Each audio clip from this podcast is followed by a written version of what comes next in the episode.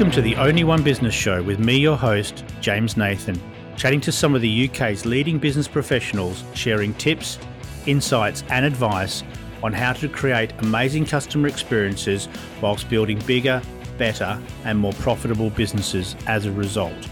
What can you do in your business today and in the years to come to truly delight your clients?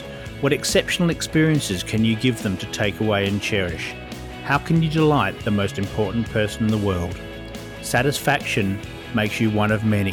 Delighting clients makes you the only one. And you can't be just one, you have to be the only one.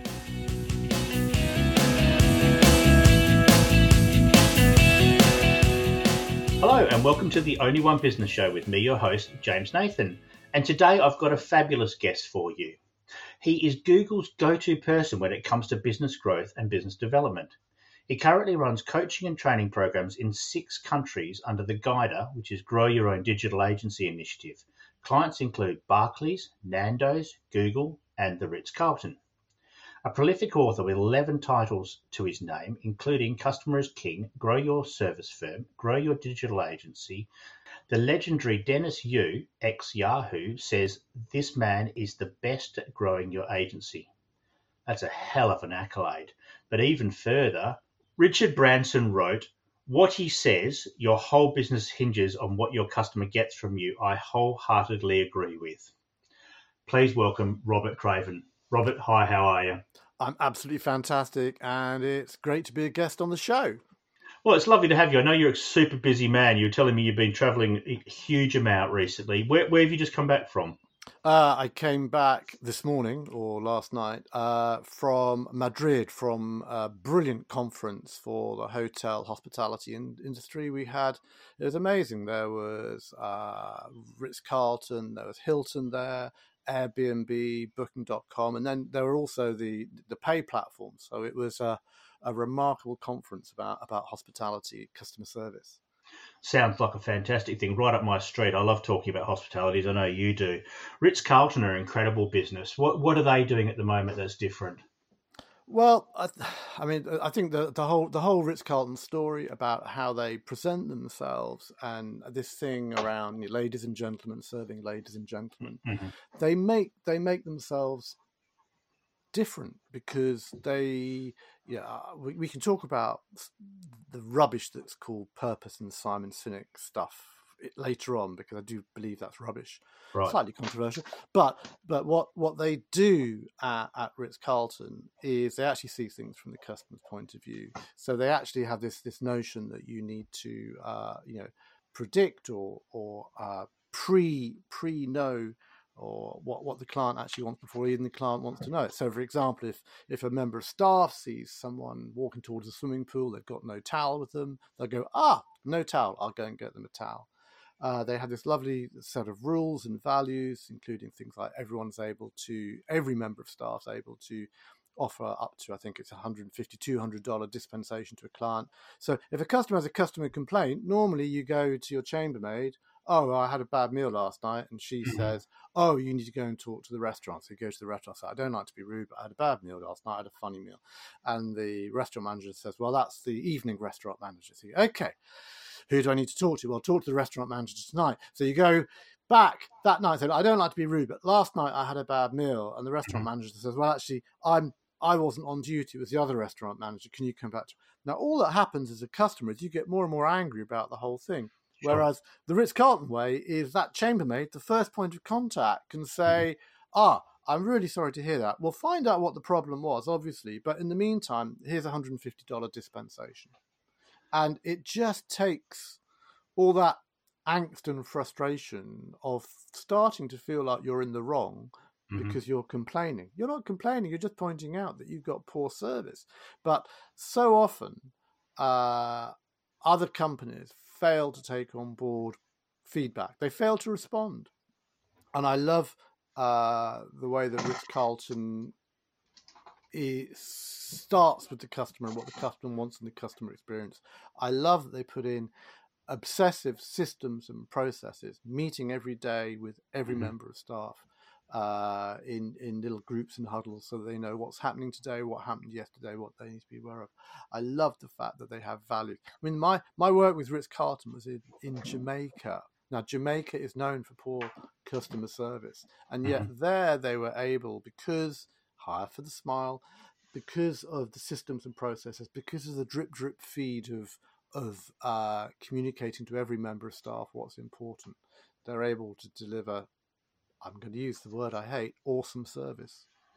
There's a lovely story in Horst Schulze's new book, which has only been out a little while, um, of of hiring people in Jamaica and talking about that kind of pre or expectation that service is rubbish there, um, and uh, and how those people changed um, because they worked in that environment, how they dressed, how they held themselves, what they did next, and I I think it's just wonderful. Um, there's so many great stories from it, and that that um, ability to just make decisions, that empowerment that they give, um, makes such a difference. It takes the friction out of everything. Um, and you know, you know, your example there is really simple, but it must happen dozens and dozens of times in businesses where suddenly you're shot off. It reminds me of uh, a story actually I've got two two stories of visiting China before. Um, while Mandy was the last last time we could travel, when Mandy was pregnant with my our first boy Ben, um, and well, I've only got one boy, but with Ben, um, and uh, she was pregnant, so obviously she was very worried about what she ate, and in China it was more difficult with the language differences. Um, Ritz Carlton was we stayed in Shanghai was seamless. It was absolutely amazing to the point where if someone was smoking nearby, a member of staff would just come over and whisk Mandy away and put her somewhere there wasn't any cigarette smoke. Lovely little touches. Um, to the Grand Hyatt um, in Xi'an, where they fed us. Well, one of the meals was pork, and when we cut into the, a piece of it, it was half cooked. So, with a very worried and pregnant wife. Um, I said to the waiter, look, this isn't cooked and Mandy's pregnant. We're very worried about it. Uh, and their response was, uh, we'll take that section of the meal off your bill. Yeah. Um, to which I said, don't be ridiculous. You've just re- totally ruined our whole evening. Um, we ended up in a almost in a conference with the general manager and somebody else explaining to us that they they felt that that was a sensible response to the problem when I was saying to them actually I don't want to pay for any of it now yeah, it's it's confusing. It's, it's, it's confusing effectiveness and efficiency. So they were they were efficiency. They were following their rules.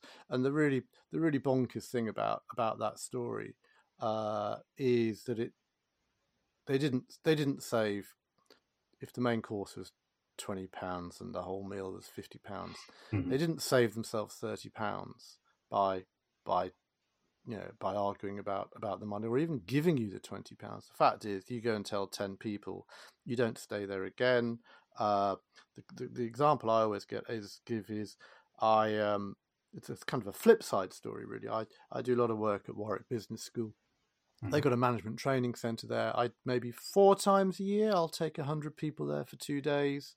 Yep. That's 150, 300 pounds a person. That's 300 people times 100 times four, so you can do the maths how much that's mm-hmm. worth to them. Why do I keep going back there? Well, I have a bit of a soft spot for a wine called Barolo. Mm-hmm. Um, it costs about 15 quid a bottle. And whenever I go to Warwick Business School, I'm there the day before a conference I'm running. Uh, Alan, the um, you know the general manager there, will just come up and uh, put down two glasses of wine and a bottle of Barolo for me and that's enough. Ironically, because it's a it's, it's, a reverse thing.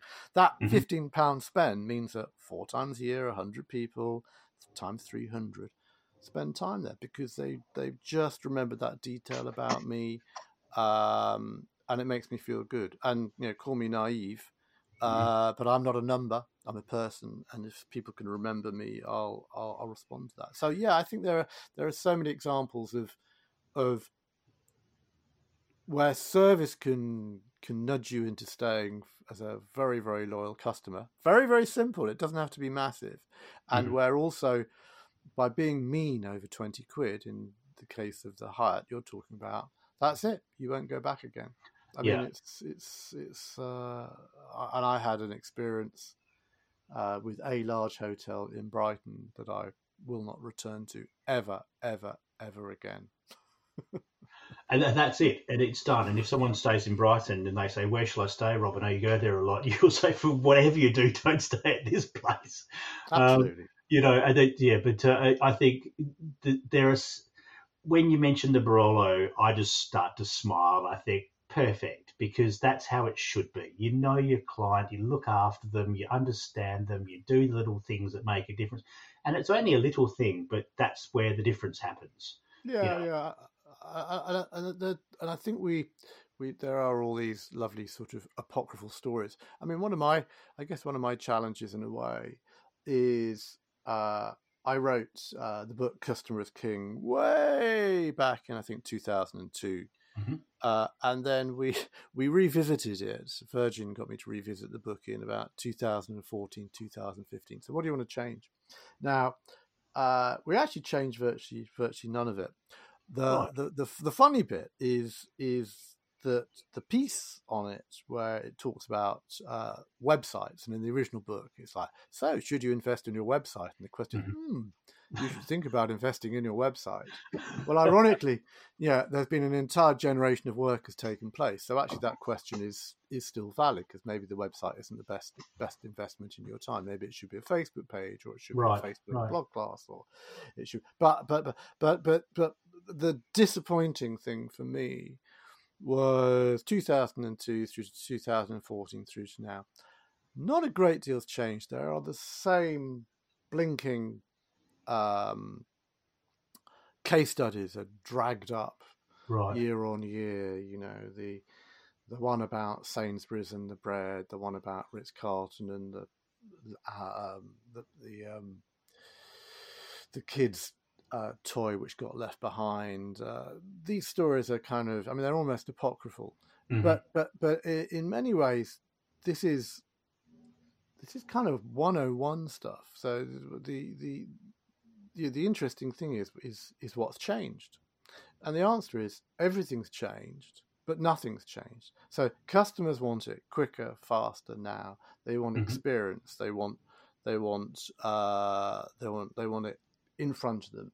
They mm-hmm. want it frictionless. Mm-hmm. So we have this new normal. I mean, there is a new normal for there's no two ways about it, where everything is far more customer centric. It's far more DIY for the customer. Um, yeah. But I think the big, the big, the big difference uh, is is that the, the conversations take place. Uh, there's a breakdown where uh, 15 years ago, the brands kind of thought they were in control of the conversation, and as mm-hmm. demonstrated mm-hmm. by what we've been talking about, they're not. Yeah. Uh, let me give you let me give you an example. Uh, we worked with uh, a well-known uh, Japanese four x four manufacturer, um, and six years ago they had 5.2 visits to the dealership before someone bought the car. Right. So you go along, check the doors, sit in the seat, smell the leather, ask about the color, go back again, take your partner with you, maybe take the kids, check out the size, go back again, do another test drive, mm-hmm. go back again. On average, 5.2 times people would have to visit the dealership before they bought the car. Right. Five years later, on average, people visit the dealership 1.1 time.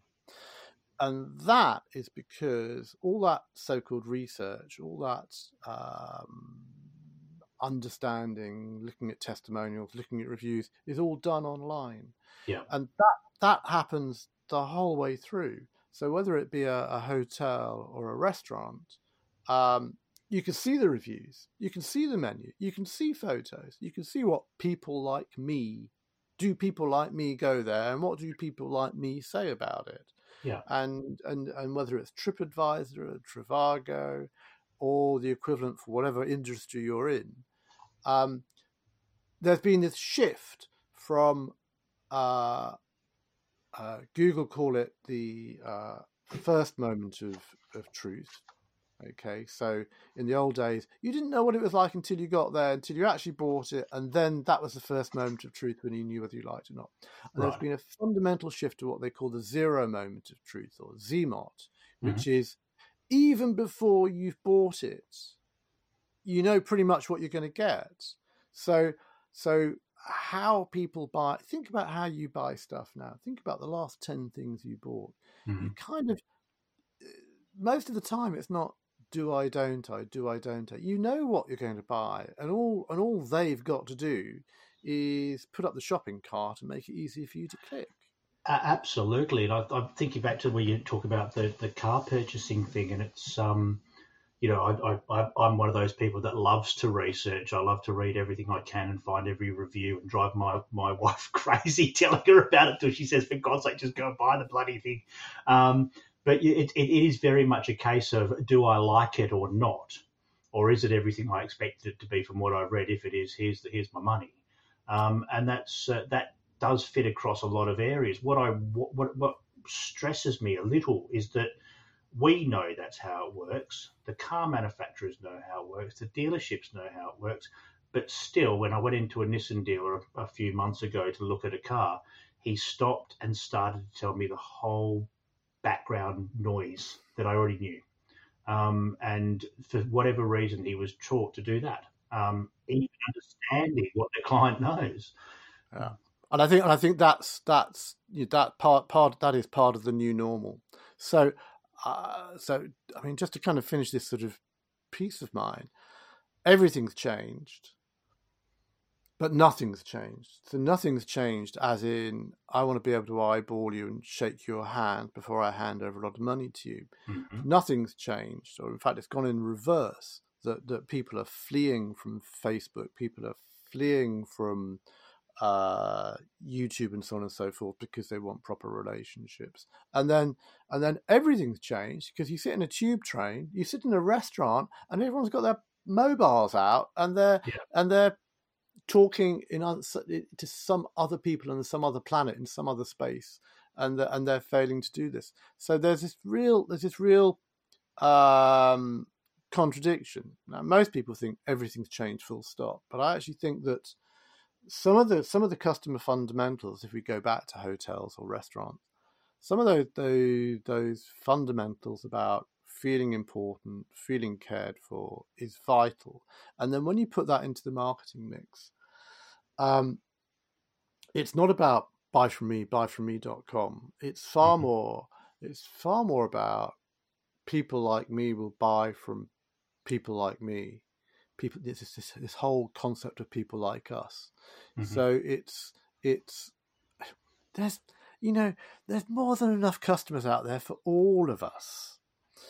And it makes far more sense for me to focus on the people who get me yeah. and and to ignore the people who don't get me because the people who don't get me are never going to be happy. So so why would I want to do business with them? But people who do get me, why don't I just focus more time having a conversation direct with them in a language that they understand? Yeah, yeah. No, I, I, I, I completely agree with that. It's, it's. Um, I know in my own business and, and a lot of businesses I work in as well, when you start to work more with that type of person and start to dis, just ignore the other type of person, your business grows, you enjoy it more, you serve better, the whole thing is self perpetuating. And, and, I, and, I, and I struggle to understand. I mean, I think there's a, re, a this, this thing about niching is really high risk. Don't get me wrong. Uh, saying we do this and we don't do that is really, really high risk. But the but the, the benefits, if I look at my digital agency clients, the ones who are mm. doing really, really well are are the niche ones. You know, we as a we as a consultancy now niche on digital agencies, and it's niching is the beauty of niching is you go. I'm going to give you a really really simple example. Uh, okay. We did two books last year. One was called Grow Your Digital Agency. Target full full number of the targets in the UK is probably about thirty thousand Okay, we've okay. sold about fifteen thousand. So we've half okay. the people that have actually bought the book. We also, and it's the only book. It was the only book at the time, mm-hmm. uh, and everyone's known for it, and I'm known for it. And as a result of the book, I've been invited all around the world, and it's fantastic. We, we I produced another book uh, with a guy called Adam Harris. You might might know Adam. Yeah. And and that was called the Check-in Strategy Journal, which essentially was the same argument, which is where are you now, where are you going, how are you going to get there, what are the steps on the way, what are you going to measure, what's the journey, uh, what is it you want to be, what do you want to be known for, how are you going to make that happen, what are the steps on the way.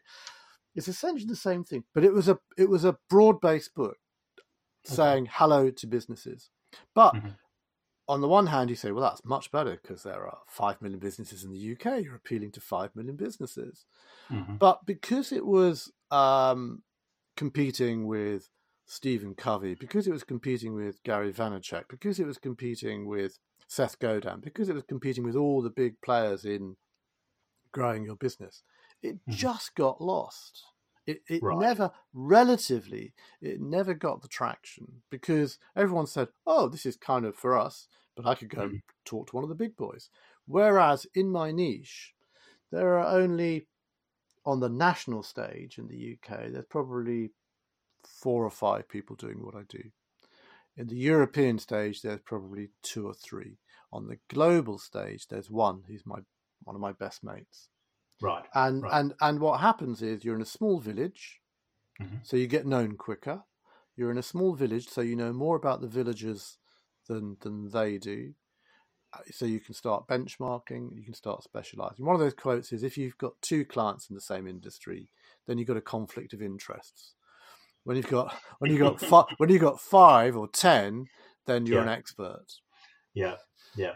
Uh, so uh, one of our clients specializes a digital agency specializes in lawyers only works with lawyers. Knows more about lawyers than any lawyer does you know? The lawyers go so tell me how much should it be costing? Tell us how many links should tell me how many visits should we be getting? We've got Yeah. another agent i know only works with dentists. I've got a uh, and, and i think that that that sense of of getting uh, uh, narrow and deep Mhm. Versus shallow and wide uh, can really pay dividends. It. Uh, well, you said you said that it was a risky strategy. Um, I don't know if it is. It, it could. Well, it's not risky. So, so let's be careful. It is risky if you're dumb enough to say there's a there's there's a hole in the market Hmm. where there's not a market in the hole. So if you decide, I mean, there's a whole bunch. You know, you and I know there's a bunch of people out there saying you need to write a book, you need to have a niche, you need to grow your, you need a website, and then you can be Yeah. and speak on stage. You can be richer than your wildest dreams. But if your niche is babysitting twelve year old Asian girls who are into Pokemon, there will there may well be a hole in that market. Yeah, there's no I've never heard a more. But there isn't. But, Yeah. but there Yeah, not yeah. a market in that. There is not a market in that hole. yes. Yes. you know. Yes. Yes. So so. I, I- don't like the word risky because I think what you do, what we do is we're, we're not, we don't take. You and I don't take risks. We we we think really carefully about before we invest our time and money in something. So it appears to be a risk and a gamble, but Mhm. we do the research. We we we test stuff. We try stuff out. We create minimum viable product Yeah. before we before we go heavily into it. So so there may be risk attached to those kinds of strategies, but uh, especially in this day and age, you can you can test a, a niche hmm you know, really, really quickly. Uh, you can see what kind of responses there are. Uh, Google will tell you how many competitors you've got. Google will tell you how many people are looking for those particular keywords. Uh, you can see the websites and the offerings of your competitors. You can, you, uh, you, you can do it really, really quickly. You mentioned Simon Sinek earlier, and you mentioned oh, here we go. Here Well, we go. you can't on. you can't chuck a bit of bait out like that, Rob, and then say I'm not going to talk about it. Tell me tell me your Uh, thoughts. Oh, God, Simon Sinek. Um, so Simon Sinek wrote a book in about 2006 about Start with Why, hmm which was really about personal purpose and goals and stuff. Then it got taken by the corporates, and corporates loved it. Mhm. Now, I know a whole bunch of agencies that I work with who've got totally screwed up searching for their purpose because they must have a purpose. And Right. what people are doing is they're mushing up this this thing about personal purpose, business purpose, uh, purpose on a global stage, private purpose. They're all just mushed up into the whole thing. hmm Now, let's just be clear. One, there is no evidence anywhere to support the assumption that uh, is put out that having a purpose makes you more profitable. There is not a shred of evidence that shows a cause and effect relationship between businesses having a purpose and them being more profitable. Yeah, lots of successful businesses have purpose, Mhm. but maybe it's kind of a horse and cart thing. Maybe they're successful businesses who've just decided to have a purpose. Yeah. Two, the likes of any big brand you care to mention of, any big of the big top 500 have all got a purpose and they've all pulled in the big consultants and given them 3 million pounds to create a purpose that everyone is meant to believe in and it's total utter tosh and i know too many small agency owners who spent two or three months struggling to find their purpose Mhm. when actually all they're doing is we want to run a great business with great people and do really great stuff Yeah. but that's not a purpose because we're not changing the world we're not we're not donating free websites to the third world we're not saving the planet and i just think that um so I'll go back to what i said earlier think about the i'll tell you what the last 10 things i bought Mhm. um, I've actually, I can actually go through what they were. At the airport, I bought some sandwiches. At the airport, I bought myself a biro. Uh, I bought a flight from EasyJet. Mhm. Uh, I bought a, a hotel room. I bought um, some tapas in a bar. Um, I bought uh, a padded paper. I bought, and finally, I bought some marker pens for the presentation I gave. In in not not in any of those purchases at any point did I say, I wonder what the purpose of this organization is when I consider whether I should be buying their product or service or not. Okay. The purpose doesn't come into my purchasing decision. Now, cool.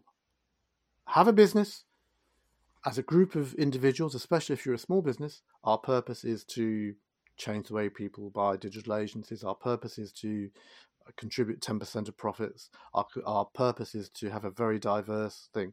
But that's a that works either with a small business Mhm. where it's just about us and our personal thing, or and of course it works with charities, large or small. We're here to make the the lives of famine uh, affected children better.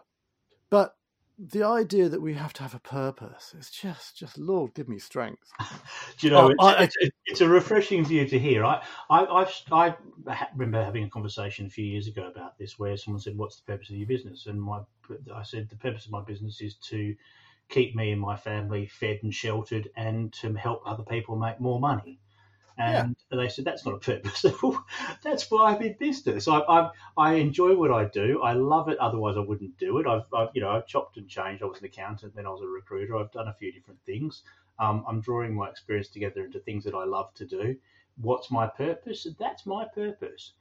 Well, well, your purpose is quite. I would argue your purpose is a relatively private thing because if I come and I want to buy buy from you, what am I interested in? I'm interested in can you help my business be more effective? If I give you if I give you a thousand pounds, will you give me three thousand pounds on my bottom line? Am I interested in how you do that? Not drastically, you know. When when you have got a really bad back, you know you'll go you'll go and see anyone who can fix your back what I what I what I what I want as a as a customer is I want the not the not the features of what you of what you sell, but the benefits of what you sell. And in fact, I don't even want the benefits. I want the benefits of the benefits. Yeah, and and I think we just get too fixated with the benefit. Yeah. people, Yeah. you know. And actually, we're back. Actually, we're back to your conversation about the car dealership that sells features that we know already. You know, what I'm I'm not buying. I'm not buying double overhead, gang Mhm. shaft, triple circumvented engine. I'm uh, I'm buying something that makes me feel my children are safe when I drive, and I think we forget that. Yeah, I think that, that we really do. Even when I when I'm doing some very basic intro sales training, we talk about purpose. Well, sorry, purpose. We, you put that word in my head. we, we, we talk about the benefit of the benefit. You know, what's the benefit of a fireplace in the house? Why does cars have ABS? All that sort of stuff. And people struggle with it. You think, come on, really? We all know this. It's in our it's in our hearts. We just have to actually bring it to the forefront. I mean, the thing that wound me up the most about that car thing was that actually the only reason I went to the dealership was I needed to see how much legroom there was in the back of that car. Because on no website and nowhere at all could I find that dynamic in each of the different models that were the same. Mm-hmm. And so when I walked through the door and said, "Look, before you start with me, all I want to see is how much legroom's in the back of this car," and they disregarded it everywhere, including Mercedes, and made me have a cup of coffee before they let me see a car. Um, I didn't want to see it; I just wanted to measure it. Yeah. Um, and if it fitted my criteria, which was my children are big and they're growing, then uh, and it's if it's bigger than what I've got now, otherwise I'll kick the car I've got now. But uh, yeah, it's a it's a it's a very it's it, it's a fun world to talk around. Um, I, I, love your views on purpose. I think it's about time someone had a different view and didn't pander. Um, you work with a lot of younger people, and I'm saying that as a as a grey haired, uh, nearly fifty year old man.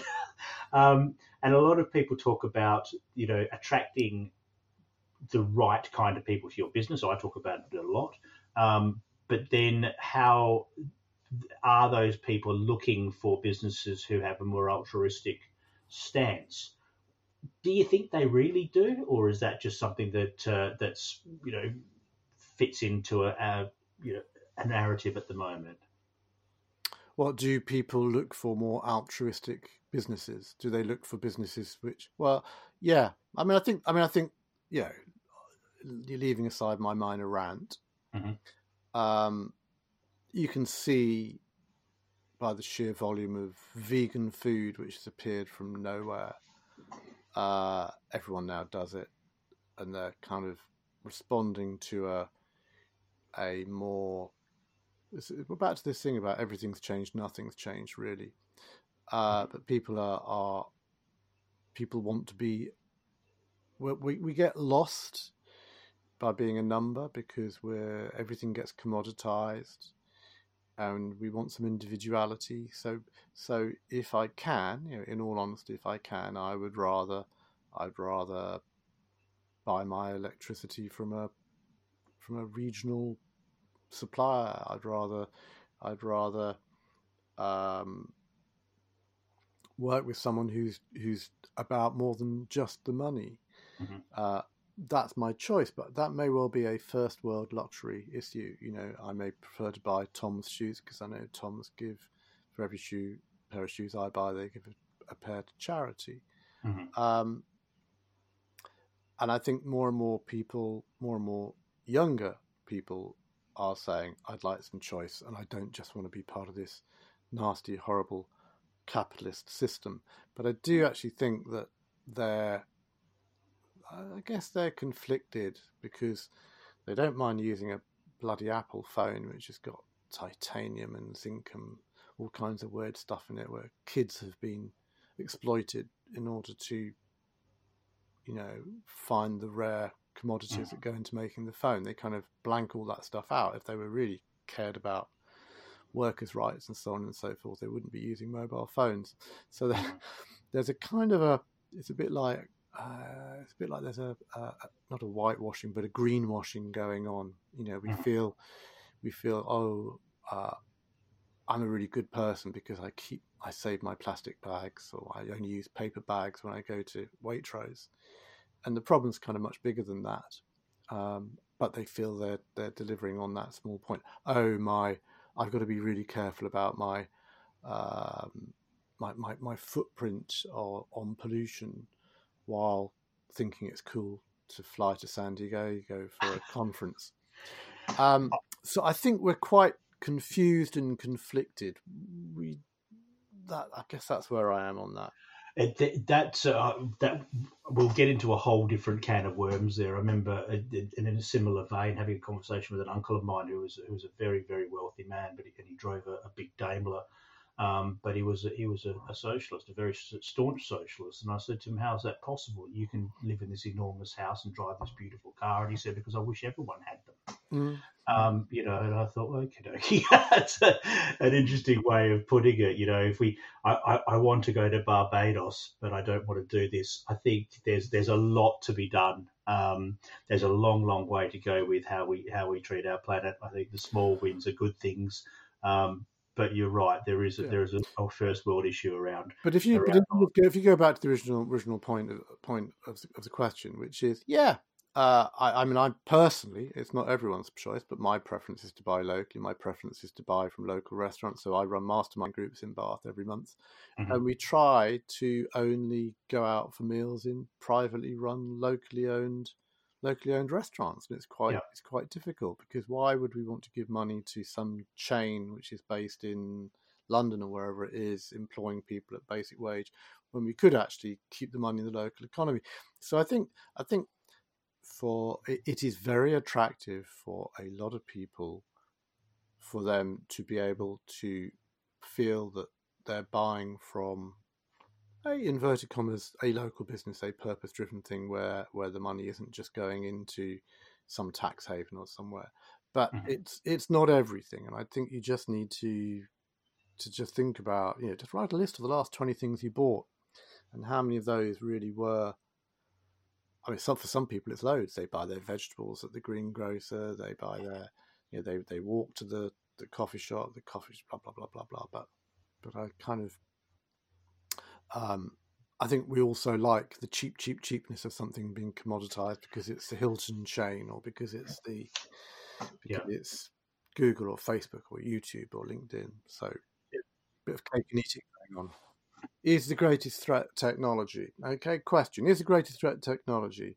Netflix didn't kill Blockbuster. It was ridiculous late fees did. Did Uber kill the taxi business? No. Limited access did. Did Apple kill the music industry? No. Full length albums did. Did Amazon kill the retail industry? No. Poor customer service did. Let's just be let's just be clear that there's kind of two things going on, which is you know, Airbnb, Booking.com, Hotels.com, Trivago, technology by itself is not the biggest disruptor. The biggest disruptor, in my mind, is that is that people are not mm-hmm. customer centric. That they they forgot to listen to the customer. You know, 1961. Theodore Levitt wrote the paper called Marketing mm-hmm. Myopia. Okay, in Marketing Myopia, he's, he says that yeah, he says yeah, the trouble is that all businesses think they're about selling stuff you know and if your if your solution is a hammer all problems mm. are going to be nails uh, and people don't people don't buy drill bits they dry they buy the holes the drill bits make so that they can put a screw into it and so on and so forth. But i think that i think that's just really really important to, to understand the the the it's the custom you know it's this not being customer centric which is the problem. Uh, everything and nothing has changed. And and and and and, and you know customers let's just go through it they want to be more informed they're more demanding they're more impatient they want to go they want to do they want to buy they want to get more they want to do more and they want that to be frictionless and as long as as long as that's how mm-hmm. customers mm-hmm. are behaving you know as suppliers we need to make a response our, our job is to serve the customer um, in the way that works best for them and makes the most profit as a result. Yeah, but but but but what's happened in this blinking world of Google ads and so on and so forth, everyone has become preoccupied with tactics, you know, and this is the point that Levitt made in 1961. You know, okay, and nothing's changed because now everyone's preoccupied with if I do a blog, if I do a podcast, if I do Facebook Live, if I have if I have you know Google Ads, if I have uh, Google My Business, um, and it's all tactics. And you go, oh yeah, of course, it's not about tactics. It's about bigger. It's about the strategy. And you go, yeah, it's about strategy. No, it's not about the strategy. It's about the customer and understanding. So what was Levitt's big thing was customers well the whole thing about a business is about two things which is segmentation and differentiation 1961 segmentation and differentiation you segment your customer into groups of similar minded people who make decisions in similar ways about similar things. Segmentation and differentiation. You are different from the competition because of what you do or how you do or when you do or where you do. And segmentation and differentiation. Marketing 101 day one of your marketing course at university. Segmentation yeah. and differentiation is how we as business owners separate ourselves out for the customer and against the competition so that we can actually deliver and we can actually run successful business. Robert, you've given us so much to think about. Thank you so, so much. Before we wind up, though, I'd love you to leave us with the one thing, the big nugget, the golden nugget, whatever you'd like to say that would help businesses be better today and better in the years to come? What would that be? Oh, I'll go. For, I'll go for a controversial one. Uh, put your prices up. Why? Why put your prices up? Uh, if if you've got a thirty percent gross margin, so you buy for ten, sell for seven, it's three pound profit. If you put your prices up by ten percent, you will lose customers. But the customers you lose are the pond life and scum. The customers you lose are the ones who don't get the value. The customers you lose who don't understand the value that you add. More importantly, you you you will you can afford to lose up to 25% of your customers and still get the same amount of money in your in, in your in your back pocket. So you were working Monday, Tuesday, Wednesday, Thursday, Friday. You now only need to work Monday, Tuesday, Wednesday, and a bit of Thursday. So you spend the rest of the time adding more value. And you're still saying to me, yeah, but we're in Scunthorpe, we're in Birmingham, we've got to put our prices down to be more competitive. If you put your prices down, 10%, £7, £3 profit, put your prices down by 10%, you need to find 50% more customers just to stay in the same place. So you were working Monday, Tuesday, Wednesday, Thursday, Friday. You now need to work another two and a half days just to stay in the same place. More importantly, you attract pond life and scum who are buying on price, who are not loyal, who will flit and change, and they won't help you. 99.5% of businesses I come across need to, must put their prices up so they have self respect, so they don't feel like a whore or a prostitute, so that they can do great work, so that they can uh, afford to deliver awesome value to their customers. So, fantastic, Robert. Thank you so, so much. Absolute pleasure. Thank you very much myself. I hope you really enjoyed this episode of the Only One Business Show, and I look forward to sharing your company again very soon. If you'd like to subscribe, please do so wherever you pick up your podcasts, and in the meantime, have a great day. Bye for now.